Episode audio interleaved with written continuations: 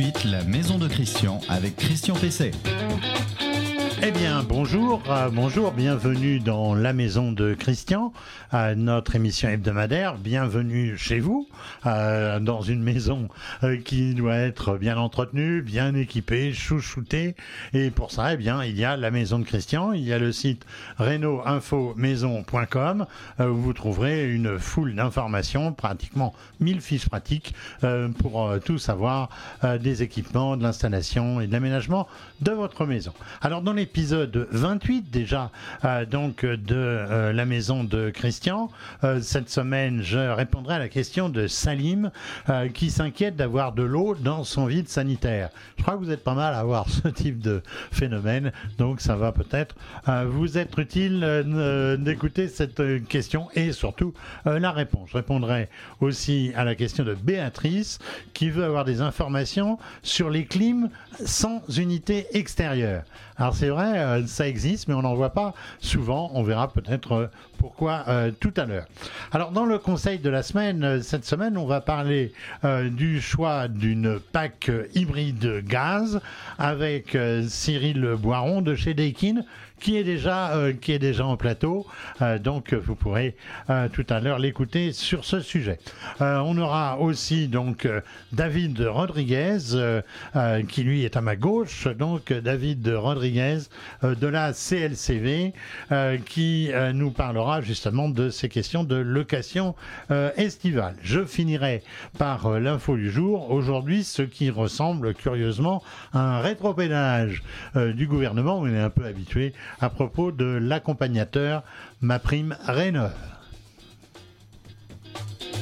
Le conseil de la semaine. Alors le conseil de la semaine, euh, pour une fois, ça n'est pas un sujet que je vais développer seul. Euh, j'ai invité euh, pour ça donc un spécialiste, Cyril Moiron. Bonjour. Bonjour.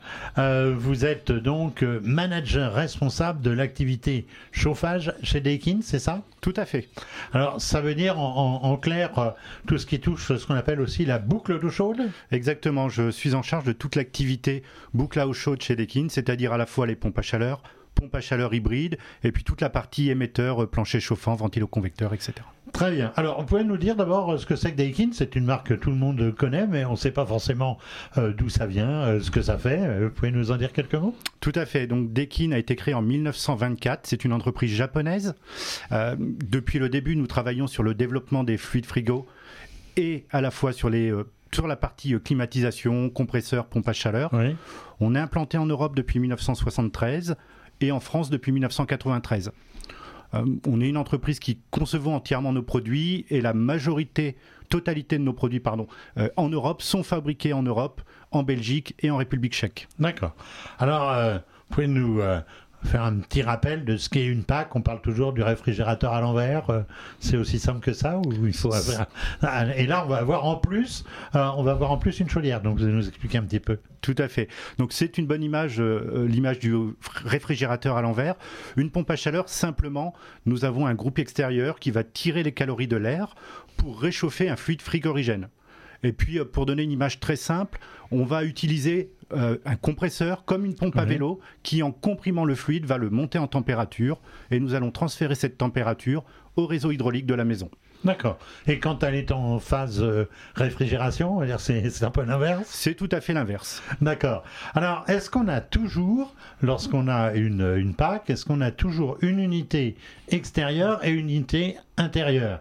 Et plus encore maintenant, lorsqu'on a, euh, lorsqu'on a donc une, euh, une PAC plus une chaudière gaz, est-ce qu'on va se retrouver avec trois éléments en quelque sorte?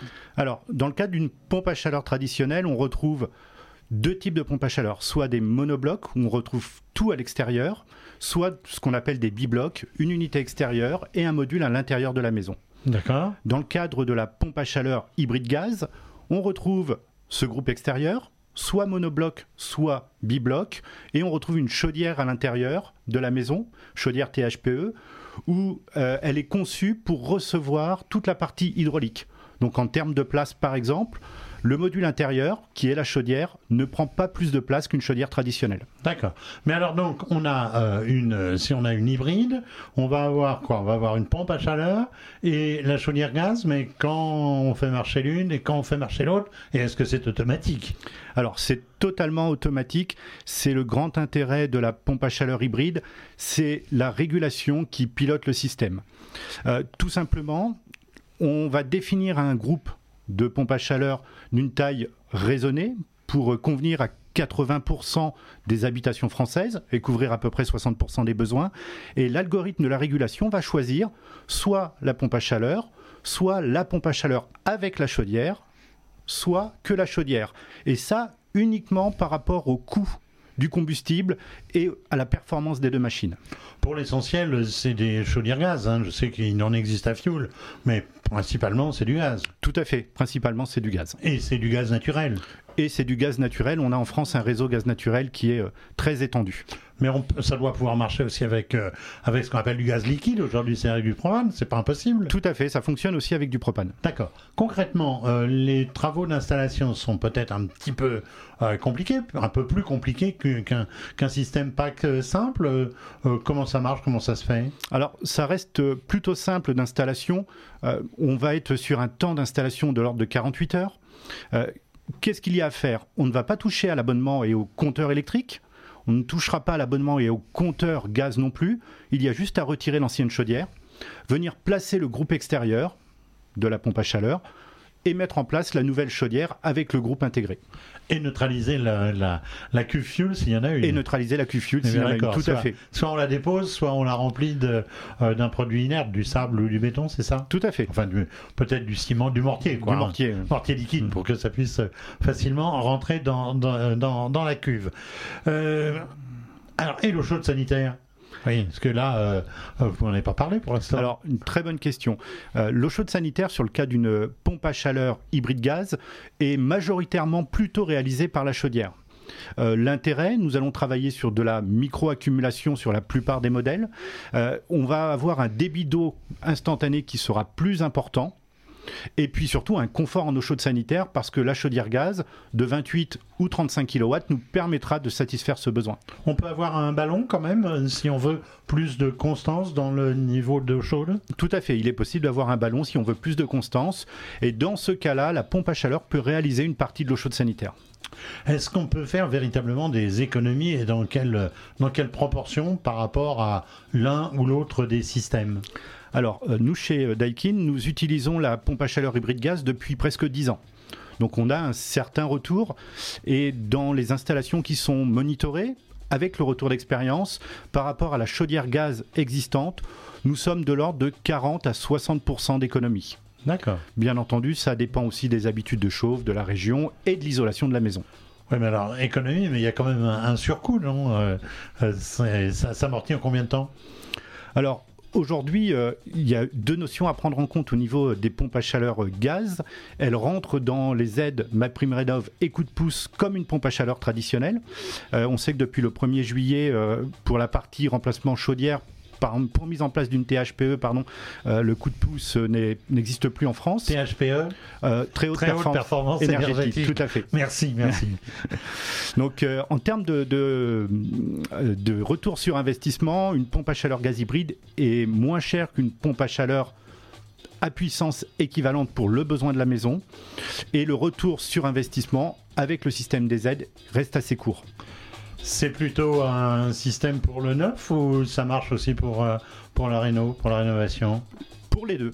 Pour les deux, aujourd'hui, nous avons des, groupes de pompes à chaleur qui vont commencer à partir de 1,4 kW. là, on sera plutôt sur une taille 4, taille 5 et taille 8 pour euh, les premières tailles, euh, la partie maison neuve. Pour les tailles supérieures, pour couvrir 80% du parc, du parc de logement français. Très bien. Merci, euh, merci euh, Cyril Boiron. Je rappelle, vous êtes manager responsable de l'activité euh, chauffage chez Lekin. Votre question à Christian Pesset. Alors là, la question qui m'a été posée, je l'ai dit tout à l'heure, c'est la question de Salim qui me dit j'ai acheté une maison devant un étang. Il aurait peut-être pu euh, s'attendre à avoir de l'eau quand même. hein.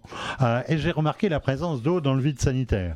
Est-ce grave et est-ce qu'il serait efficace de faire un coffrage, me dit-il, supplémentaire? Alors, la présence d'eau dans un vide sanitaire, euh, bah, c'est pas en, en soi un problème euh, important puisque justement, c'est en partie fait pour ça. Un vide sanitaire, c'est pour ventiler le dessous de la maison, mais c'est aussi pour euh, éviter qu'elle soit inondée euh, si on est dans une zone humide. C'est pourquoi la maison a été construite donc avec, euh, avec un, vide sanitaire. Alors, étant près d'un étang, bah, c'est évident que de temps en temps, il doit y avoir peut-être des remontées d'eau et des risques donc d'inondation. Alors, ce qu'il faut, c'est d'abord s'assurer qu'il n'est pas rempli d'eau en permanence. Il n'y a pas de coffrage euh, à réaliser. S'il y a de l'eau fréquemment, on peut prévoir une pompe pour le vider euh, régulièrement, mais sinon, eh si on veut utiliser son sous-sol pour en faire par exemple un, espace de stockage, eh ben là, il va vraiment falloir le rendre étanche. Et là, qu'est-ce qu'on fait? On fait un cuvelage, euh, c'est-à-dire un- une étanchéité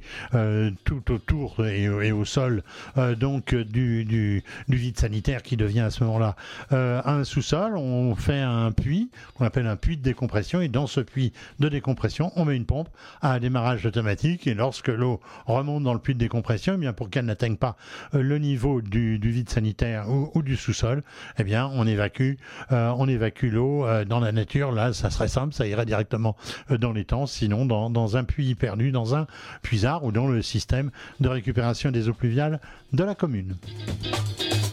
L'invité de Christian Pesset.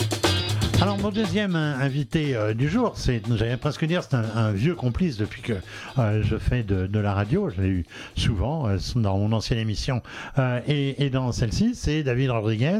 Bonjour David. Bonjour Christian. Alors David, vous êtes le, le juriste de la de la CLCV. On va parler donc d'éviter les les arnaques donc en, en location estivale, mais puisque il y avait un sujet précédemment sur la, la pompe la pompe à chaleur, je serais- tenté de vous dire est-ce que est-ce que vous avez beaucoup de remontées? Est-ce qu'elles sont c'est pas d'eau là, mais de remontées sur sur les pompes à, Non, sur pas- les pompes à chaleur On peut avoir des litiges sur les remontées d'eau, oui, effectivement. Euh, sur, sur les packs, sur les pompes à chaleur, oui, on peut, on peut avoir des litiges dessus. Je dirais que le mieux pour, pour euh, se pré- prémunir des mauvaises surprises, c'est bien regarder le contrat euh, avec l'installateur et faire en sorte que celui-ci couvre l'ensemble de l'opération, à savoir l'installation, mais également les litiges pouvant résulter d'un mauvais fonctionnement de la pompe elle-même. Que, que le consommateur soit pas un peu baladé, si je puis dire, entre euh, le distributeur, euh, le constructeur de la pompe à chaleur et l'installateur. Donc, qui est un interlocuteur unique. D'accord. Alors, Monsieur Boiron, euh, justement, vous avez souvent, vous, des, euh, du, du SAV, de la SAV, comme on dit? Nous avons euh, bien entendu euh, des retours d'installation et des retours d'utilisateurs vis-à-vis de l'utilisation des produits. Euh, pour compléter ce qui vient d'être dit, euh, ce qui pour moi est important, c'est le choix de l'installateur. C'est le dimensionnement du produit. Et puis aujourd'hui, euh, beaucoup de fabricants, euh, nous en particulier, nous pouvons garantir nos produits 10 ans. C'est aussi accompagner l'utilisateur dans l'utilisation et la vie de son produit. Très bien. Bon, ben, on va passer maintenant aux locations estivales, dans lesquelles il peut y avoir d'ailleurs des pompes à chaleur. hein. Ça, peut, ça peut arriver aussi. Euh, David Rodriguez, vous pouvez nous dire un peu ce, que c'est que la, que, que la CLCV Alors, la CLCV, nous sommes une nation de consommateurs, hein, bientôt 70 ans d'ailleurs, hein, la- la- l'année prochaine, donc ça date, ça date. On a 24-25 000 adhérents, on est présent sur 70 départements, plus de 300 associations locales. On a un site in- internet également dédié, donc on est là pour accompagner euh, les consommateurs dans le cadre de leurs litiges euh, sur la vie courante euh, contre des professionnels. D'accord. Alors, quels sont les, quels sont les moyens euh, euh, les plus fiables pour trouver euh, une location? Alors, location saisonnière pour le coup, bah, Oui. là, voilà. Bon, il y a pléthore, il y a pléthore, surtout vous les outils numériques et Internet. Donc, soit vous passez par euh, des sites spécialisés, on va pas en faire la promotion ici, mais voilà, que tout le monde connaît, donc on est sur des locations saisonnières de courte durée. Euh, soit vous passez de particulier à particulier, là encore, ou par intermédiaire d'un professionnel de l'immobilier. Est-ce que est-ce qu'il faut un contrat et est-ce que ce contrat euh, il faut qu'il soit établi avant euh, d'arriver sur place? Toujours un contrat. Euh, on, on est sur des locations, on va dire, soumises aux dispositions du Code civil, c'est qu'on n'a pas un texte qui va imposer des euh, clauses euh, particulières extrêmement précises. Mais il faut que ce contrat, par sécurité, soit établi par écrit et soit, lui, le plus précis possible, c'est-à-dire durée de la location, date de prise d'effet. à minima. Euh, et bien sûr, il faut qu'il soit signé par le bailleur ou son représentant, l'agence immobilière par exemple, et après par le locataire.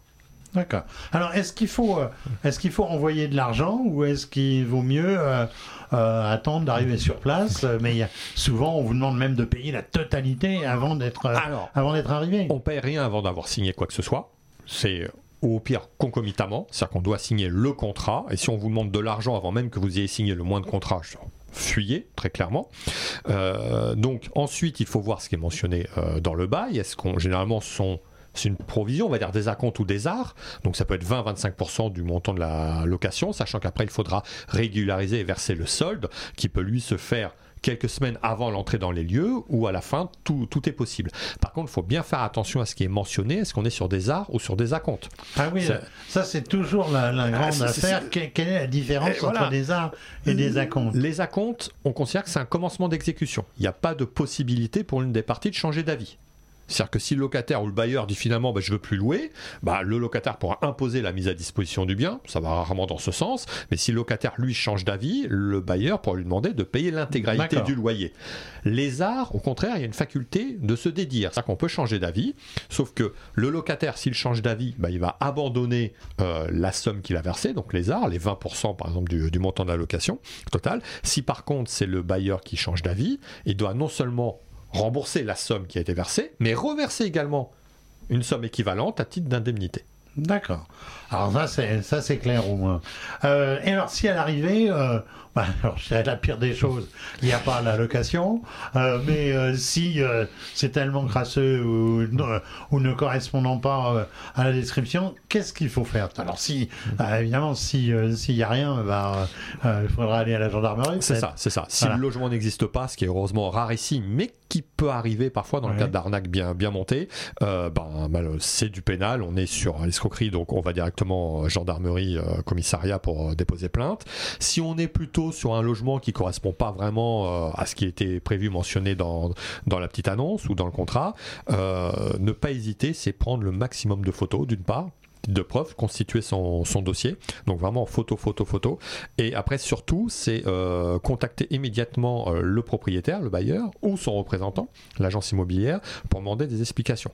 Et en parallèle, il faut également faire pour le coup un état des lieux, parce qu'on peut toujours s'interroger, est-ce qu'on fait un état des lieux ou non lorsqu'on est dans Justement, le cadre y eh ben, ben, comme quoi. Donc voilà, donc Ça, là pour le coup, c'est un complément. voilà, ne, ne pas hésiter à en faire un pour bien mentionner toutes les problématiques qui ont été constatées, parce qu'effectivement c'est sale, parce qu'il devait y avoir une machine à laver, finalement elle est absente ou elle ne fonctionne pas. Donc euh, on devait avoir la vue sur la mer, en fin de compte on a la vue sur le parking, et quand on est au bout du parking on, a, on voit la mer. Donc tous ces éléments-là, faut les consigner le plus possible. Et pour euh, ce qui est de l'état des lieux, euh, des petites cuillères, du nombre d'assiettes, etc. l'inventaire, c'est vrai qu'il n'est pas systématiquement fait. Euh, il vaut mieux le faire. Je, je pars toujours du principe que même si on n'a pas envie, lorsqu'on arrive avec ses valises et ainsi de suite, de compter le nombre de petites cuillères, je dirais quelque chose qui est le plus clair possible. Alors, voilà, dès l'entrée dans les lieux, c'est des litiges et des soucis en moins à la sortie.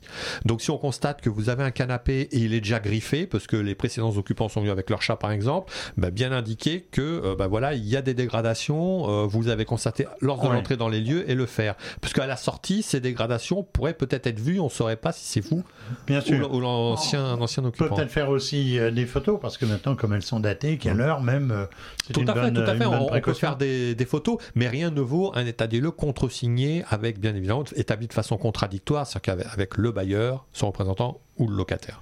Les consommables, pour finir, c'est euh, c'est compris dans le prix ou bien on peut vous dire, ah bah, vous avez usé tant d'eau euh, Généralement, c'est compris dans le prix. Après, ça doit être prévu dans le contrat, mais là, on est dans le cadre de, de, d'une location saisonnière, donc vous allez avoir un loyer tout compris avec éventuellement un forfait charge, donc qui pourrait se rajouter par-dessus, mais non, on va pas. Ça sous-entendrait qu'il faille relever les compteurs entre chaque changement de, de locataire, ce qui est pas toujours simple pour faire un calcul. Pareil pour l'électricité, donc non, normalement, vous avez tout du compris. Alors pour finir, est-ce que la CLCV peut apporter quelque chose, euh, un, conseil euh, euh, lorsqu'il y a des, des- soucis Est-ce qu'on peut vous appeler ou est-ce qu'il faut déjà être adhérent et Oh, L'adhésion, c'est pas terrible. C'est combien? C'est 45 euros par mois Oui, ça, ça, ça, dépend effectivement des associations. Ça peut se faire sur Internet ou auprès de nos associations locales. Et on peut tout à fait accompagner euh, le locataire ou le propriétaire, c'est lui qui a un souci avec euh, ses, occupants, sur les démarches à entreprendre et euh, se rapprocher du professionnel ou pour, pour voir quels sont les bons arguments et essayer d'obtenir gain de cause à l'amiable.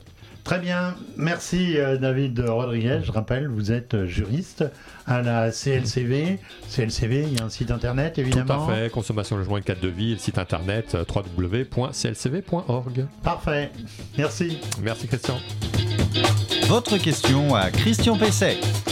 Alors la, deuxième question euh, qui m'a été posée, c'est euh, euh, celle de, Béatrice. Hein. Je rappelle les questions, vous pouvez les poser sur le site reno-info-maison.com et comme ça, ensuite, je peux répondre ici. De toute façon, je répondrai aussi sur le site et même parfois, si vous êtes très sage, je peux répondre personnellement lorsque c'est un, sujet qui n'intéresse pas forcément la, la, communauté de, de, nos, de nos internautes.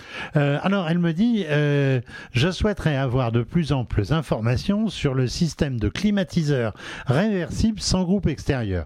Pourriez-vous me proposer un modèle et me décrire ses avantages et ses inconvénients? Donc, euh, euh, Béatrice m'a posé euh, cette question qui est, qui est importante, qui, qui n'est pas fréquente, mais qui est intéressante. elles sont toutes intéressantes, hein, vos questions évidemment, mais celle-là m'a intéressé plus particulièrement. Alors, il existe évidemment deux types de, de climatiseurs réversibles sans unité extérieure, les climatiseurs mobiles, vous savez, euh, ces, appareils qu'on peut déplacer avec un, gros conduit euh, souple derrière. Il faut entrouvrir la fenêtre pour, euh, pour passer le, tube à l'extérieur. Bon, on pourra toujours faire un trou dans le mur, mais enfin, pour le peu de temps que c'est généralement utilisé, ça vaut quand même, ça vaut quand même pas le coup. Et puis, il y a les climatiseurs fixes sans unité extérieure qui intègrent les deux unités d'un climatiseur classique. Alors, dans, dans le premier cas, c'est vraiment un matériel léger qui peut être réversible, mais qui est vraiment pas fait pour chauffer, qui est surtout fait pour rafraîchir.